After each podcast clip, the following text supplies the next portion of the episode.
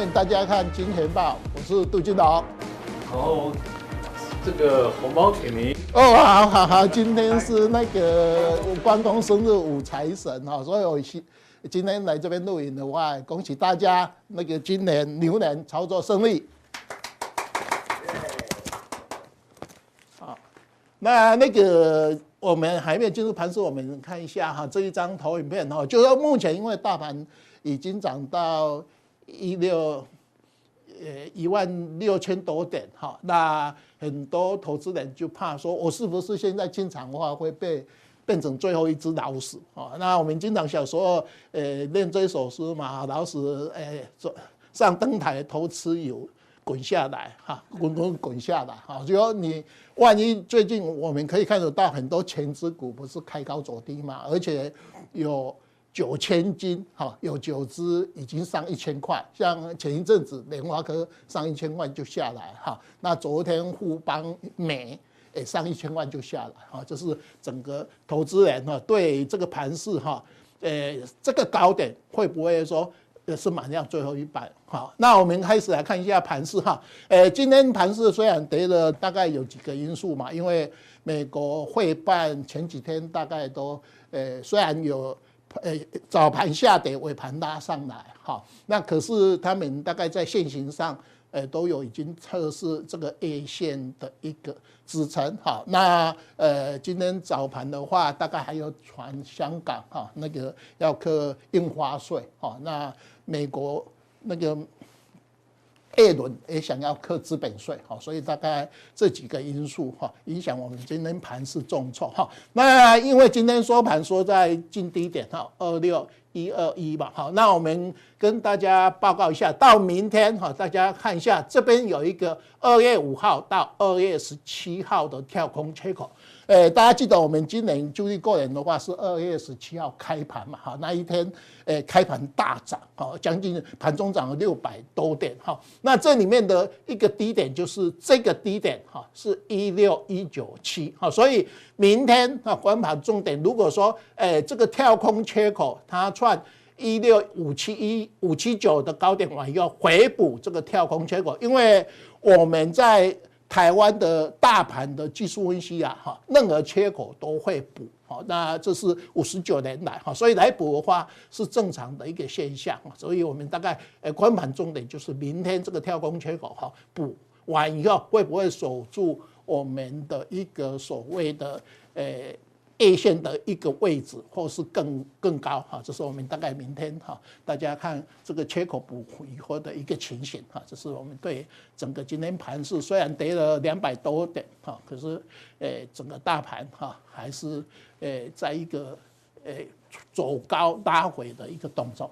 那我们看一下我们这个昨天做的五分钟走势图哈，因为我们这一波从去年的诶三月十九号。八五二三哈涨到我们哈二月二十二号的一六五七九嘛哈涨了将近诶八零五六哈那如果说从八五二三乘以两倍诶大概诶到那个一七零四六诶大概从这个起涨点涨到现在将近涨了一倍哈那呃如果从这个去年的三月份到这个月好因为剩下三天我们二月份就结束哈。那也大概又要进入惠波兰期的十三个月的一个所谓的一个转折哈，所以我们大概诶目前来讲，整个大盘虽然说从诶今年的一月二十一号一六二三八的高点一口气回了一千多点，马上又涨了一千四哈，那诶这两个高点好一六二三八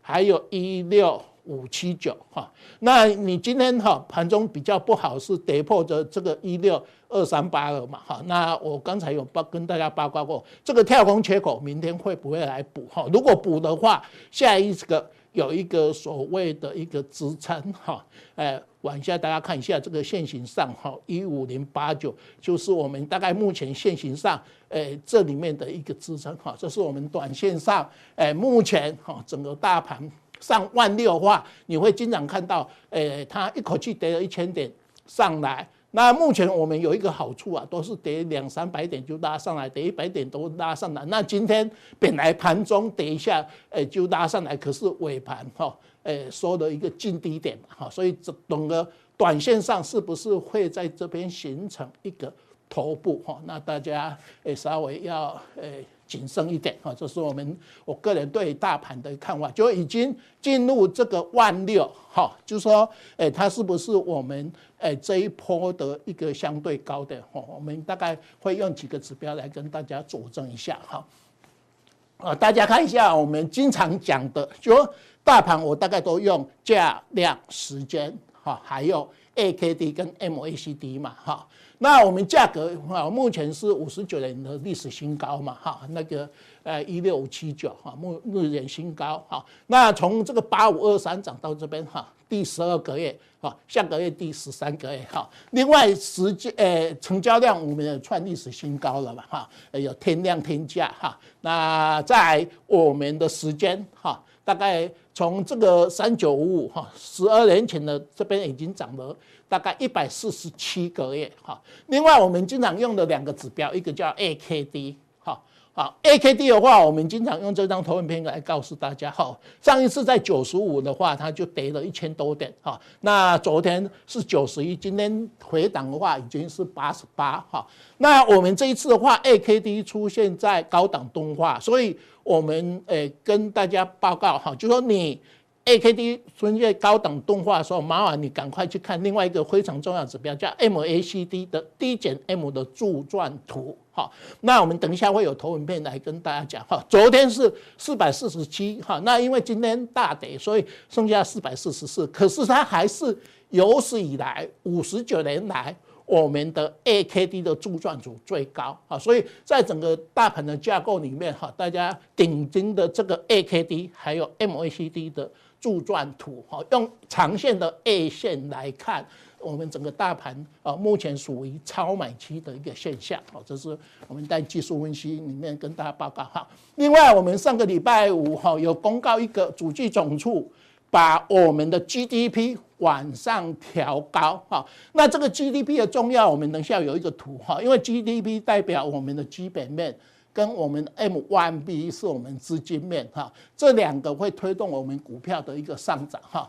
那上个礼拜我推呃把 GDP 哈从我们的呃往上调高哈。调高到四点六四，好，调高到四点六四，是我们从一百零三年来四点七二里面的最最高点，所以算非常好的一个一个整个年度的 GDP，哈，那我们从它的季来看啊，这边我写错哈，这边是一百零九年的四 Q 哈，去年的话是五点零九哈，那一直调高到今年的二 Q 哈，是我们的七点一六哈。那这个七点一六不得了哈，它是我们在民国九十九年来一 Q，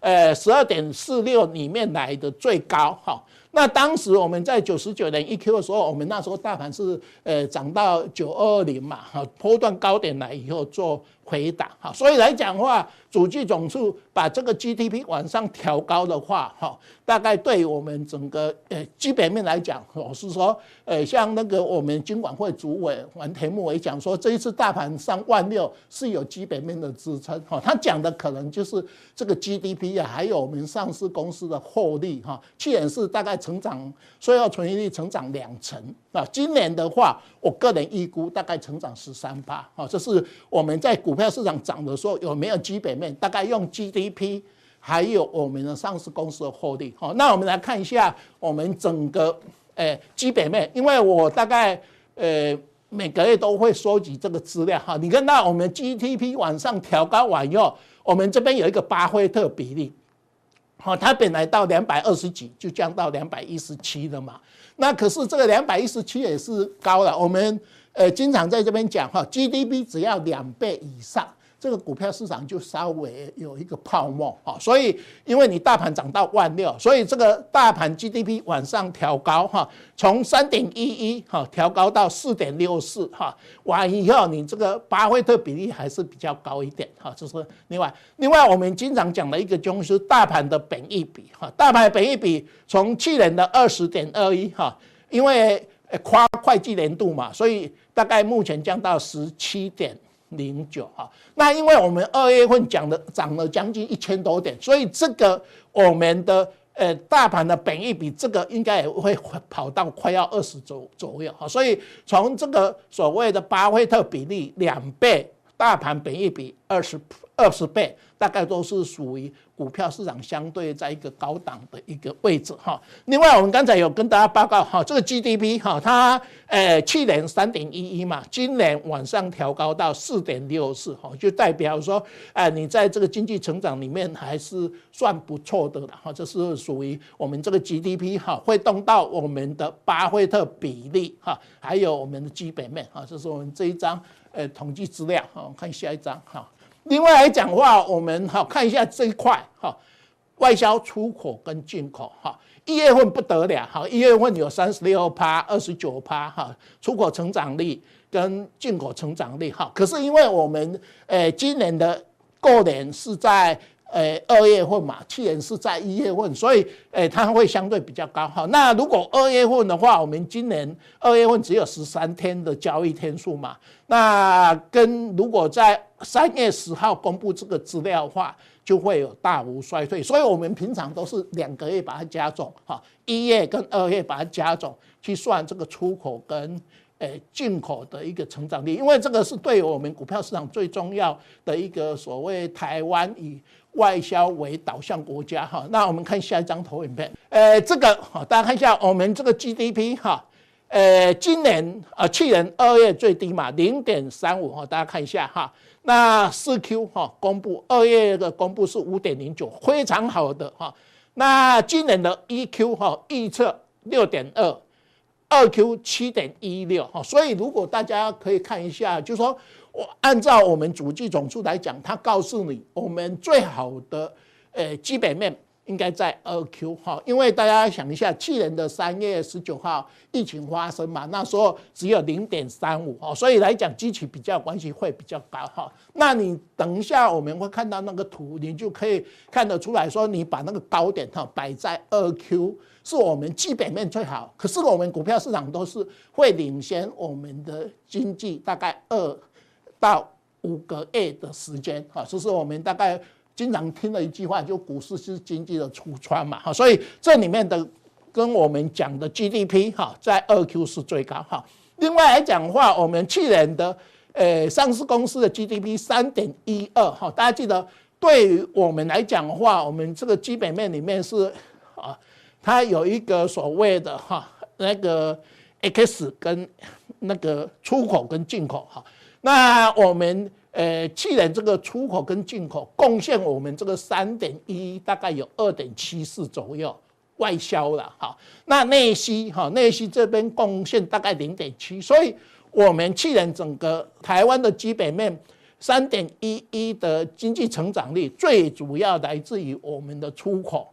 好，那今年的话，大家看看一下哈，诶，主计总数估大概九点五八。是我们出口成长率，哈，九点七七是我们进口成长率，大概有十趴左右的一个成长率，是我们这几年来在我们的外销里面算不错的这一块，哈，所以这个是我们从这个资料来看一下，哈。那另外还有一个东西，就像美国一直在讲说，哎，这一次哈，如果有通货膨胀，它就会把公债收缩减少，哈。那呃，最近。这几天美国十年期公债已经到一点三六六嘛，哈，是一年来的最高哈，所以最近美国都一直在盯这个指标哈。那我们看一下我们这个 CPI，大家看一下，我们台湾哈去年是零点二三哈，是负的哈。那今年你看没有错哦，一点三三哈，因为机器比较关系，所以呃，今年来讲，如果说假设有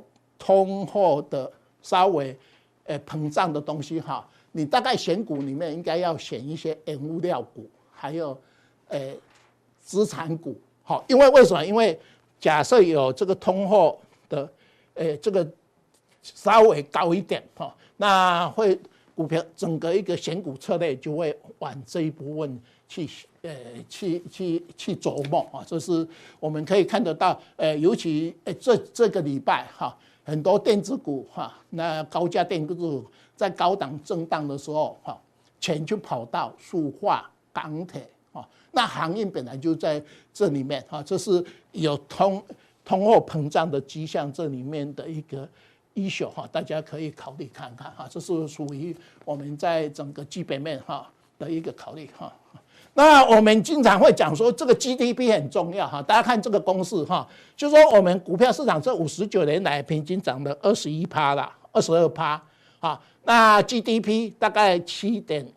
七点一五，五十九年来 M Y B 十四趴哈。所以里面的一个公式，大家脑海中你想想说，股票市场涨的时候，我们的 GDP 占了三分之一，我们的资金面占了三分之二。所以这个 GDP 的调高为什么很重要？就是说，因为你股票市场这一条线要上涨的时候，啊，底下是我们的基本面 GDP，啊，上面是我们的 M1B，哈，我们的呃资金行情。所以，我们股票市场有两个行情所组成的啊，一个是资金行情，哈，一个是我们经济成长力，哈。所以我们上个礼拜五。为什么我们要特别跟大家讲一下，说这个 GDP 哈对股票市场来一个很重要，因为它是属于占我们股票成长里面的三分之一哈，这是我们大概回归基本面哈。那我们看一下我们 GDP 哈，这我们五十九年来 GDP 哈是我们国内最完整的 GDP 的哈，这是我们大盘走势图五十九年来。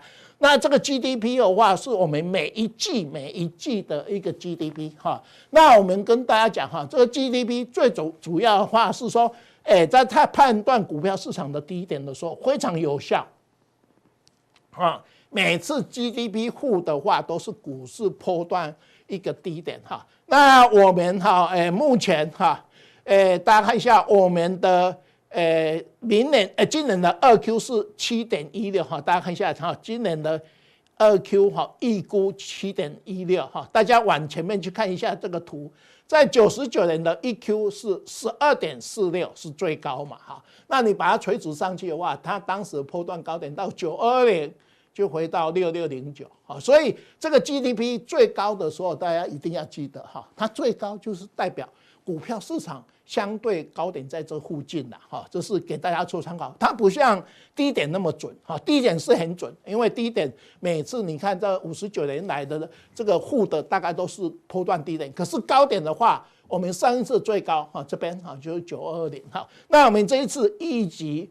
诶我们的二 Q 是七点。啊，一六是最高。我们今天在这边录影的话是二月多嘛，好，所以明诶第二季哈相对有在这个附近哈。那我们目前高点是一六五七九，哈，这是我们呃整个呃五十九年来的大盘的 GDP，还有它的 G 的成长率。那我们把它换大哈，把它换大看看哈。你把它换大的话，你可以看得到我们这一次的话，我们 GDP 在这边，好，我们的。呃，去呃去年的一 Q 二 Q 是零点三五是最低嘛，哈啊那时候八五二三哈最低有没有逐季上涨哈？那在今年的二 Q 哈七点一六是最高哈。那我们一定要提醒大家一句话，就说股票市场大盘的高点会比这个 GDP 的高点来得早。好，就是说我们股市是经济的橱窗，哈，都是我们大概，诶，特别今天跟大家讲这个 GDP 的重要，好，那我们大概普通錠讲到这边。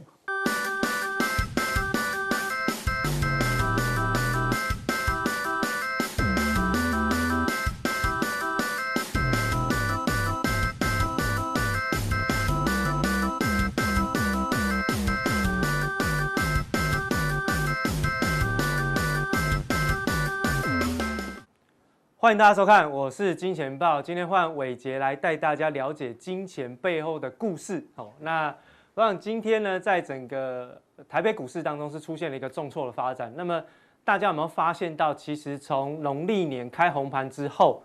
不只是只有台北股市，连美国股市都出现了一些怪怪的现象。那今天呢，我们在普通定义当中，我们就跟大家讲这个怪怪的现象到底是为了什么而来。那未来会发生什么事情？好，那节目一开始，我们先跟大家讲一下这个昨天晚上这个鲍威尔在国会听证上面的一些相关的重点。那他特别提到，就是说经济复苏哦还没有实现，那未来的道路是高度不确定。换言之呢，即便现在美国在施打疫苗的进度呢是持续不断的在这个加快当中，但是呢，他还是认为哈经济复苏的前景其实依然不明。好，那另外呢，就是未来几个月通货膨胀飙升将是暂时的啊，我们是有方法可以控制通膨。换言之呢，他在告诉你，接下来的第一季末到第二季这一个时间点，会因为去年的超级低基期而出现通货膨胀的疑虑。好，所以他在告诉市场，先打预防针，说。如果你看到这种通货膨胀飙升，它是短线的哦，你不要太紧张。我们有方法啊，有什么方法？我们等下告诉你。那美债的殖利率呢持续攀升，显示投资者对于经济是更有信心。好，这个基本上打个问号。虽然说就长期的角度来说呢，殖利率的攀升是跟经济景气的成长是有一定的相关，没有错。但是就目前看起来呢，似乎是对于通货膨胀这件事情的预期产生出了一个。市场上定价的反应，所以呢，到底是不是因为收收益率的攀升，反映的是经济的景气复苏有信心这件事情？这个后续我们还要再观察。因为就目前来说，以目前美股的整个通货膨胀的角度来看，是出现了一些比较危险的发展。那另外呢，失业率跟通膨没有达到一定水准，不会加息。其实他在上一次的那个证词当，他在上一次二月十一号的时候，他讲说，如果哈非农没有达到五十万人以上。我不会加息，我也不会退出 QE。然后在昨天呢，他说：“哎，那这个就业跟就业的状况不会是唯一一个考量。换言之，他他有说这个通货膨胀也考虑进去。所以其他的讲法哈，会跟随着他的场合不一样而去进行修正。所以鲍威尔的说法是不是真的那么可信？哦，这个真的要特别小心，因为其实他是一个政治敏感度非常高的央行主席，所以。”他的说法一定都有他的眉角在哈。另外，维持购债计划不变，将继续提供货币政策的支持。这个其实市场上解读就是我要维持宽松的货币政策，但事实上是不是这样？其实不见得哦。我们常常，我们之前在节目当中特别跟大家讲过，当其他的央行都在扩大购债计划的同时，你是维持规模不变，那就代表相对人家你是紧缩的哦。这是一个相对的概念。好，所以你不能说他昨天的讲话是有宽松，他只是告诉你我短线不会升息，跟退出购债计划，但是有没有要扩大？没有。那扩大呢？大家也会会把这个财政政策的宽松刺激跟货币政策搞在一起，这不对哦，不是这样子的哈。所以这个鲍威尔讲完之后，其实对于这个市场上的一个表现，其实没有太大的刺激。哦，那我们在节目一开始，我们再告诉大家，就是说。上个礼拜的呃，在之前的节目当中哦，就是在封关之前的那一集节目当中，我们在加强定里面有跟大跟那个当时候的这个加强定的朋友们有讲到哦，这个艾森美孚雪佛龙嘛，对不对？好，那讲完之后呢，哎，二月三号封关前当天讲完到昨天我做资料的时候，其实已经涨了二十趴，就是艾克森美孚。哦，那听说我们的小编有跟到这一波的行情，然后恭喜他。那不知道我们的这个观众朋友有没有收到？哈，伟杰发的这个红包了哈。那现在呢？你说它涨二十趴多不多？从月线的角度来看，它还在相对的低档，还在相对的低档，所以其实它的位阶都是比较偏低的。另外，我们还特别提到，就是说这个当时候大 K 还问我说，那如果油价继续涨，那国内的台塑四宝可不可以继续？继续观察有没有机会再投资。我们当时候不是说封关之前已经回到年线了嘛？那回到年线，对于长期的投资人来说，就是一个很好的布局位阶。结果你看，新春一开红盘回来之后，台塑涨七趴，到目前为止，台塑四宝的表现都相对比较强势，对不对？所以其实，在整个原油的看法上面，到目前为止呢，伟捷看法是没有改变的哈。那只是在这边跟大家这个先。稍微臭屁一下，就是我们其实封关之前有发红包给大家，只是不知道大家有没有收到。那如果你有收到红包的，哈，在这个我们的留言区帮我们按赞一下，好，帮我们按赞一下，说你有收到哦，这样我会觉得很很感动，你知道，因为当我知道我们的小编有跟上这波行情，我超级开，我比谁都开心，你知道为什么？因为我去录过其他的节目，那我们讲过这么多的内容，其实都是一样，我看法都一样，不会改变嘛。但是呢，真正有跟的。哦，有跟的，就我们这边的这个，我是金钱豹的小编有跟到，啊，其他的人都是都是涨上去了。哎，伟杰，你上次讲那个可不可以再买？其实我真的觉得有一点点灰心，然后好不容易在我们这边找到了很大的这个鼓舞跟信心，对不对？好，谢谢大家，好，好，好，那回过头来，我们就稍稍微来检视一下最近的一些呃通膨的一个状况哦。那我用几个商品来跟大家做个对照，一个是美元哈，然后另外一个我用原油跟这个铜价哈，跟铜价。那我们来看一下原油呃这个美元最近的走势，其实哈是比较偏弱势一点。本来我们不是在节目当中跟大家画了一个底部形态，说哎它有机会再继续往九十一以上去进行挑战，结果呢来到九十一之后，它就很不争气的又掉下来。为什么？因为英镑哦开始又创高，欧元又开始升值，所以让整个美元呢又开始走弱了。那一走弱，其实会开始出现一个比较麻烦的地方。那这一波的走弱呢，其实也会影响到这个原油的价格。你看到从今年哦一月份开始哦，帮大家做个对照，从今年一月份，美元看起来好像到目前为止没有什么动。哦，它低点虽然说比现在的收盘价还来得低，但是其实基本上就没什么动，大概在九十附近。可是你看到原油的价格，从当时候我们对照过来，大概是在五十一桶五十美元以下，到现在已经来到了六十二块，哦，六十二块。所以其实美元这一波的弱势，同样也推升了原油价格的走扬。这个就会回到之前的一个商品的计价关系，也就是。弱势美元，强势商品，好，强势商品。那我们在这边呢，其实，在未来这接下来这两张图卡，其实都有一个秘密的关键。我在暗示大家一件事情，哈，大家看仔细这个图卡，好，好，你看弱势美元，好，然后呢，强势的油价，好，弱势的美元，强势的油价，好，接下来我们来看到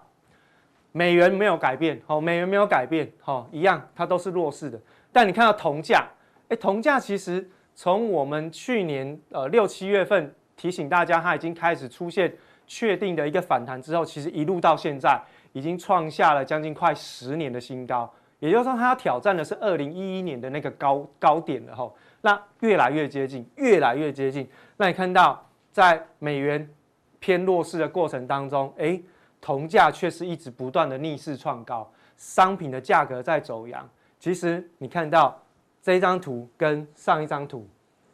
如果你把它对照起来看，你会发现我在暗示大家一件事情，叫做恶性通膨。好，恶性通膨。我跟大家讲，我在做这两张图卡，我就想到左脚清明，右脚反复啦，就是韦小宝那个概念，所以我就玩了一下这个梗啊，哦，这不好笑，别见怪哈。那我想，其实这恶性通膨，我们之前在节目当中一直跟大家讲，为什么那时候斩钉截铁跟大家讲说。美国其实不太容易出现恶性通膨，原因就是在美元嘛。因为美元其实如果维持在相对比较强势的格局当中，其实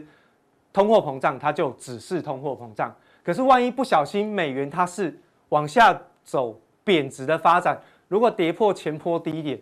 那美国的恶性通货膨胀就会产生哦。因为货币在贬，然后呢推升通货膨胀，膨胀涨得更快。那最近不晓得大家有没有看到那个大卖空的那个？模型人物那个 Michael Berry 那个主角有没有？他特地在他的 Twitter 上面发文哦，他说：“其实哈，我很担心美国经济会进入到德国的威玛共和国的那个时代。威玛共和国什么恶性通货膨胀的一个年代，其实他非常担心这件事情哈。所以其实你看到，诶，弱势的美元如果一旦继续下去，那对于美国未来经济来说，它就会变成是一个噩梦，因为它是恶性通货膨胀的开始哈。所以。这个是可能在财政当局要特别小心的地方。好，那回过头来，我们就看一下在美国十年期公债殖利率的部分，呃，最高吼，在我做图的时候，最高它来到了一点三九，已经快来到一点四了吼。那已经完成了我们之前在节目当中讲过的第一波涨幅满足一点三五六，它已经完成了往上涨了。那也就是说，它要挑战第二波。那第二波在哪里？大概在这附近，就是二零二零年的一月份的起跌点的位置。哦，这是殖利率。好，那你去看啊，很多那种商品哦，价格，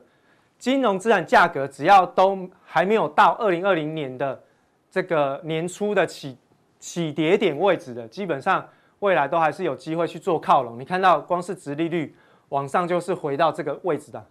那现在比较麻烦的是说，通膨它推升了利率走高，因为当通货膨胀预期的时候发生，大家会赶快什么把债券卖掉，因为通货膨胀会吃掉我的债券利息，所以我就不要债券这个赔钱货，赶快把它卖掉。可是呢，卖掉的同时，它反而是推升了利率，好，推升利率走高，然后通膨呢就引发了债券市场的卖压，就是我们刚刚讲的我怕我的利息被吃掉，所以我就把债券卖掉。结果债券一卖掉，然后呢，我的利息就利率就往上攀升。那利率往上攀升有什么样的风险？第一个，我们看到这个十年期的抗通膨债，它的利率是来到了二点一五。哦，十年期的抗通膨债，也就是说，如果你要去抵抗未来的通货膨胀的上升的预期，你可以去买抗通膨债。哦，抗通膨债。那现在十年期的公债殖利率是来到一点三四，好，一点三四就收盘价计算，那它是所谓的名目利率，这两个一相减，实质利率跑出来。我们之前有没有讲过，实质利率它不可能一直无限的往下负下去嘛，它会反弹。那我认为这一波往零轴收敛的机会越来越高嘛，就是因为这两个，它名目利率、十年期公债值利率反弹的速度越来越快，因为债券的卖压越来越大，因为大家觉得债券没什么搞头，赶快把债券卖掉。这边卖掉了，赶快去买比特币。好，现在不是买股票，赶快去买比特币，就一进去刚要崩盘，五万八跌到四万八以下，我这很恐怖啊！吼，那所以钱的部分就变成到处乱流窜，到处乱流窜，只要它还是实体存在金融市场当中，其实都没事，对？但是怕的就是像这种钱乱流，流完了之后，到莫名莫名其妙投资了一个比特币，一跌。资产价格就蒸发，资产的规模就蒸发，一蒸发它就产生了一个紧缩的效用，哦，紧缩的效用，哦，所以大家可以稍微去想一下那个逻辑。所以实质负利率，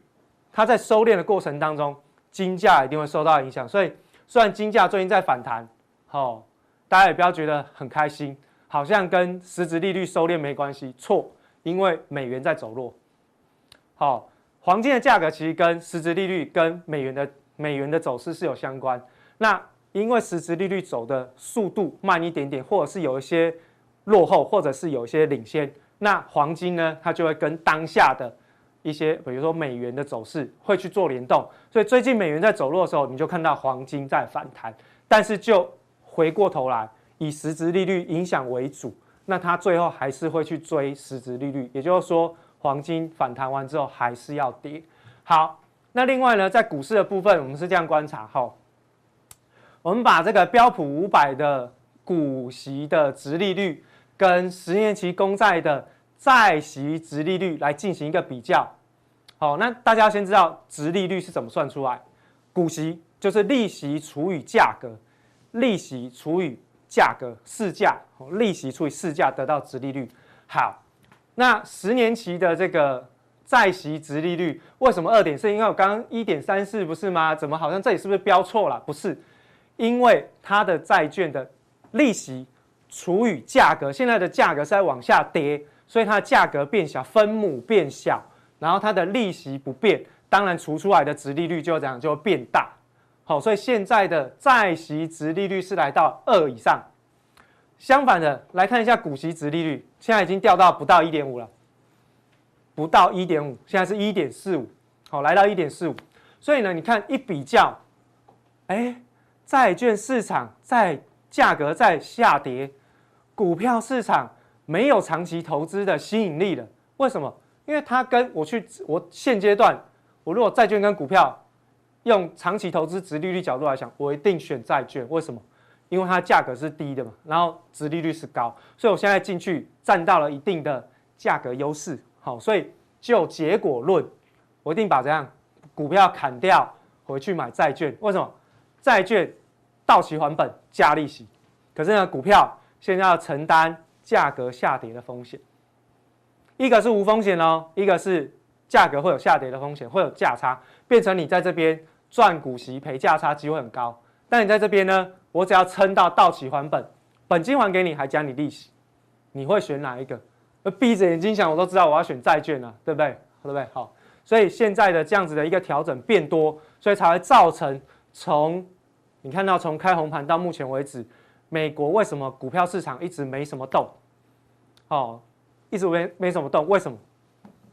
比较之下，有人跑掉了，有人跑掉，谁跑掉？那个方舟基金那个 Kathy Wood 有没有？那个女女股神。她接受那个新闻记者访问，就说：“哎，那你担不担心公债殖利率往上跑会造成对股市的压力？”她说：“我担心啊，而且股市一定会跌啊，因为利率在涨，它会压抑到股市的表现，尤其是高科技类股啊。为什么？因为高科技类股在过去的这两年当中，估值严重被高估，所以呢，即便它基本面没有错，没有什么太大的问题，它都会因为利率的上升而遭到估值修正的风险。这个是他说的，好，这是女股神说的，所以一样的看法，好，一样的看法。好，那我们就再把这个十年期公债殖利率跟市场上的一些周期性的板块来进行一个对照跟统计。那这一张图呢，是这个高盛做的一个统计图卡。那也不要说，因为十年期公债值利率一直往上升，然后呢，好像搞得全股市都一定要都已经要天崩地裂一样，好像所有的都世界末日了，股市要崩盘了，都没有机会可以投资，是不是这样？按照过去的历史经验统计，不是这样。好，所以我们特别强调，这一次的股市的修正是估值修正。什么叫估值修正？过去本益比太高的回归均值，同样的本益比太低的也会回归均值。好，所以他们做统计很好玩哦。十年期公债殖利率在走阳，正相关。我先跟大家讲正相关的，好不好？正相关的是什么？周期性的产业板块。周期性的产业板块有哪三个是相关性最高的？第一个一定是银行，好，大家应该想得到嘛？十年期公债殖利率往上涨，往上涨，而长天期利率往上爬升，可是呢，短天期利率还在零点一、零点二，那利差空间就变大，哎，银行的获利空间就出来了，好，获利空间出来。那第二个呢，就是零组件，哦，零组件。好，所以你看到在零组件的部分，哎，在今年搞不好也有一个不错的周期性的发展。第三个就是什么？能源，哦，能源，哦，能源产业，这三个是跟十年期公债殖利率的上涨呈现正相关的板块。所以今年哦，不是只有股票市场投资，你在做理财的时候，你可能策略调整，你可以往这个方向去做思考。那你看到最近这个台北股市？外资在调整部位的时候，其实也是按照这样子的一个方向啊，对不对？金融股有没有出来撑盘？有哦。然后呢，塑化、钢铁、原物料相关有没有出来？有哦。有没有？有哦。哦，那因为我们没有我们的中油不能买吧，对不对？所以呢，只好买什么？买台塑、四宝，这也算勉强算是怎样？兼具能源相关跟零部件跟原物料相关的周期性产业。哎，所以你看到，在全球的投资范围之内，都是按照这样子的一个逻辑在进行调整。所以台积电基本面没问题，只是部位要调整。好，部位要调整。那你看到八爷爷是不是最近也买了能源类股，对不对？好，那另外我们看到在比较负相关的，那这个就是可能你手上如果有，你可能要去思考要不要调整的地方，就是防卫型的板块。哦，防御型的这个个股呢是什么？大概比较影响最大就是房地产，房地产跟民生消费相关，还有另外呢就是这个呃公用事业，哦，这三个板块是影响最大的。所以如果你过去在这三个板块当中呢，呃，投资比重放得比较重的，你可能要稍微留意一下，是不是有部位调整的这个需求哦。所以在整个十年期公债殖利率往上涨的过程当中，诶。不是全然都是受害，不是因为说，诶利率上升，股票市场就要崩盘，不是这样子的哈。那所以呢，其实，在接下来的整个加强定当中，我们就会帮大家去追踪，从这边去衍生出来的一些相关的投资机会，包含在农历年封关之前，我们跟大家讲过的一些投资的机会，后续再帮大家进行筹码的追踪。等一下加强定，我们再帮大家搞定很多的投资机会。